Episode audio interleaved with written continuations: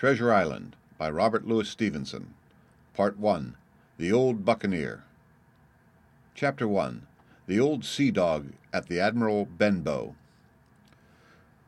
Squire Trelawney, Dr. Livesey, and the rest of these gentlemen, having asked me to write down the whole particulars about Treasure Island from the beginning to the end, keeping nothing back but the bearings of the island, and that only because there is still treasure not yet lifted, I take up my pen and go back to the time when my father kept the Admiral Benbow Inn, and the brown old seaman with the saber cut first took up his lodging under our roof.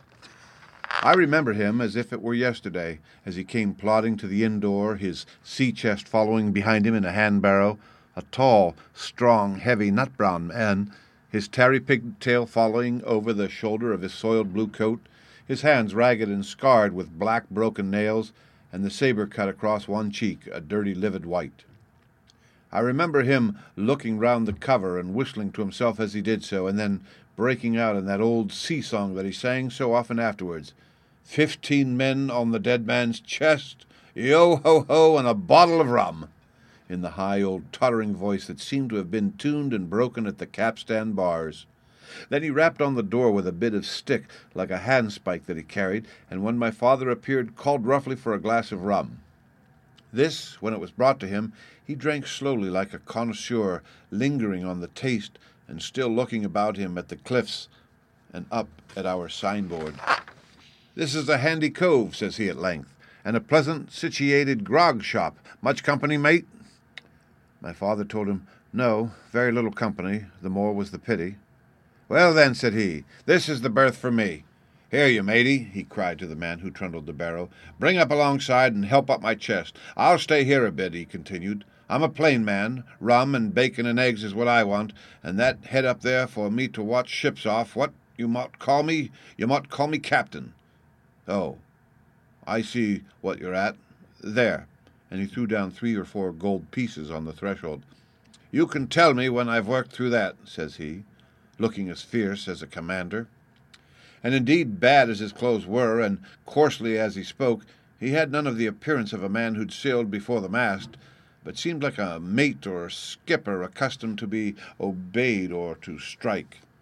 The man who came with the barrow told us the mail had set him down the morning before at the Royal George that he had inquired what inns there were along the coast, and hearing ours well spoken of, I suppose, and described as lonely, had chosen it from the others for his place of residence, and that was all we could learn of our guest. He was a very silent man by custom. All day he hung round the cove or upon the cliffs with a brass telescope. All evening he sat in a corner of the parlour next the fire and drank rum and water very strong. Mostly he would not speak when spoken to, only look up sudden and fierce and blow through his nose like a foghorn and we and the people who came about our house soon learned to let him be. Every day when he came back from his stroll, he would ask if any seafaring men had gone by along the road. At first we thought it was the want of a company of his own kind that made him ask this question, but at last we began to see he was desirous to avoid them. When a seaman did put up at the Admiral Benbow, as now and then some did, making by the coast road for Bristol, he would look in at him through the curtained door before he entered the parlor, and he was always sure to be as silent as a mouse when any such was present. For me, at least, there was no secret about the matter, for I was, in a way, a sharer in his alarms. He had taken me aside one day and promised me a silver fourpenny on the first of every month if I would only keep my weather eye open for a seafaring man with one leg, and let him know the moment he appeared. Often enough, when the first of the month came round and I applied to him for my wage, he would only blow through his nose at me and stare me down, but before the week was out he was sure to think better of it, bring me my fourpenny piece, and repeat his orders to look out for the seafaring man with one leg. How that personage haunted my dreams I need scarcely tell you. On stormy nights, when the wind shook the four corners of the house and the surf roared along the cove and up the cliffs, I would see him in a thousand forms and with a thousand diabolical expressions. Now the leg would be cut off at the knee, now at the hip, Now he was a monstrous kind of creature who had never had but the one leg, and that in the middle of his body. To see him leap and run and pursue me over hedge and ditch was the worst of nightmares, and altogether I paid pretty dear for my monthly fourpenny piece in the shape of these abominable fancies. But though I was so terrified by the idea of the seafaring man with one leg, I was far less afraid of the captain himself than anybody else who knew him. There were nights when he took a deal more rum and water than his head would carry, and then he would sometimes sit and sing his wicked old wild sea songs, minding nobody, but sometimes he would call for glasses round and force all the trembling company to listen to his stories or bear a chorus to his singing. Often I have heard the house shaking with yo ho ho and a bottle of rum, all the neighbors joining in for dear life with the fear of death upon them, and each singing louder than the other to avoid remark. For in these fits he was the most overriding companion ever known. He would slap his hand on the table for silence all around. He would fly up in a passion of anger at a question, or sometimes because none was put, and so he judged the company was not following his story, nor would he allow anyone to leave the inn till he had drunk himself sleepy and reeled off to bed. His stories were what frightened people worst of all. Dreadful stories they were, about hanging, and walking the plank, and storms at sea, and the dry Tortugas, and wild deeds and places on the Spanish Main. By his own account, he must have lived his life among some of the wickedest men that God ever allowed upon the sea, and the language in which he told these stories shocked our plain country people almost as much as the crimes that he described. My father was always saying the inn would be ruined, for people would soon cease coming there to be tyrannized over and put down and sent shivering to their beds. But I really believe his presence did us good. People were frightened at the time, but on looking back, they rather liked it.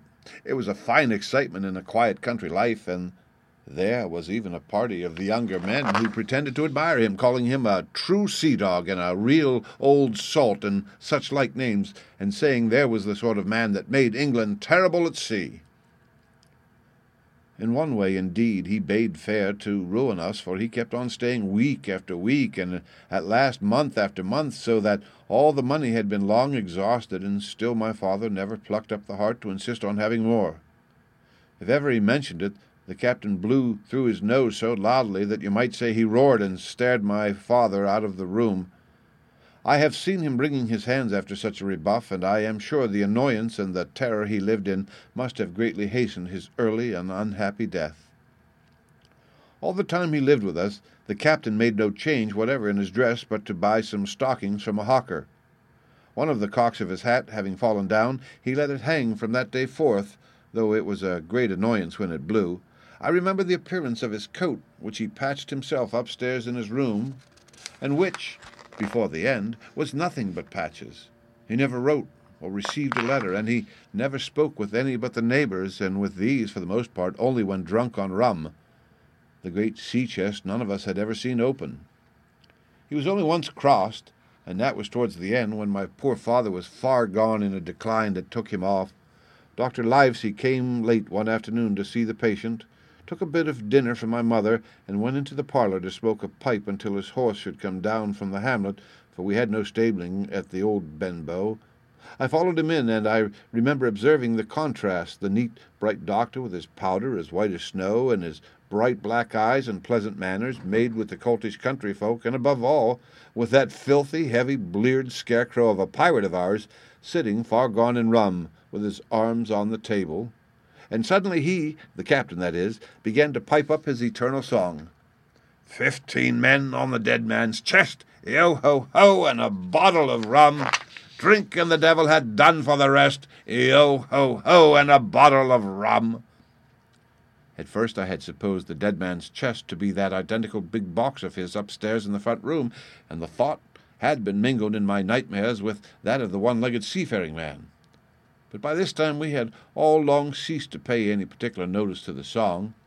It was new that night to nobody but Dr. Livesey, and on him I observed it did not produce an agreeable effect, for he looked up for a moment quite angrily before he went on with his talk to old Taylor the gardener on a new cure for the rheumatics. In the meantime, the captain gradually brightened up at his own music, and at last flapped his hand upon the table before him in a way we all knew to mean silence. The voices stopped at once, all but Dr. Livesey's. He went on as before, speaking clear and kind, and drawing briskly at his pipe between every word or two. The captain glared at him for a while, flapped his hand again, glared still harder, and at last broke out with a villainous low oath. Silence there between decks! Were you addressing me, sir? says the doctor, and when the ruffian had told him with another oath that this was so, I have only one thing to say to you, sir, replies the doctor, that if you keep on drinking rum, the world will soon be quit of a very dirty scoundrel. The old fellow's fury was awful. He sprang to his feet, drew and opened a sailor's clasp knife, and balancing it open on the palm of his hand, threatened to pin the doctor to the wall.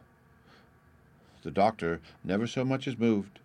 He spoke to him as before, over his shoulder, and in the same tone of voice, rather high, so that all the room might hear, but perfectly calm and steady. If you do not put that knife this instant in your pocket, I promise upon my honor you shall hang at the next assizes. Then followed a battle of looks between them, but the captain soon knuckled under, put up his weapon, and resumed his seat, grumbling like a beaten dog. And now, sir, continued the doctor, since I now know there's such a fellow in my district, you may count I'll have an eye upon you my day and night. I'm not a doctor only, I'm a magistrate, and if I catch a breath of complaint against you, if it's only for a piece of incivility like tonight, I'll take effectual means to have you hunted down and routed out of this. Let that suffice. Soon after, Dr. Livesey's horse came to the door, and he rode away, but the captain held his peace that evening, and for many evenings to come. The end. Read by Rick Kishner for Lit2Go on the web at fcit.usf.edu.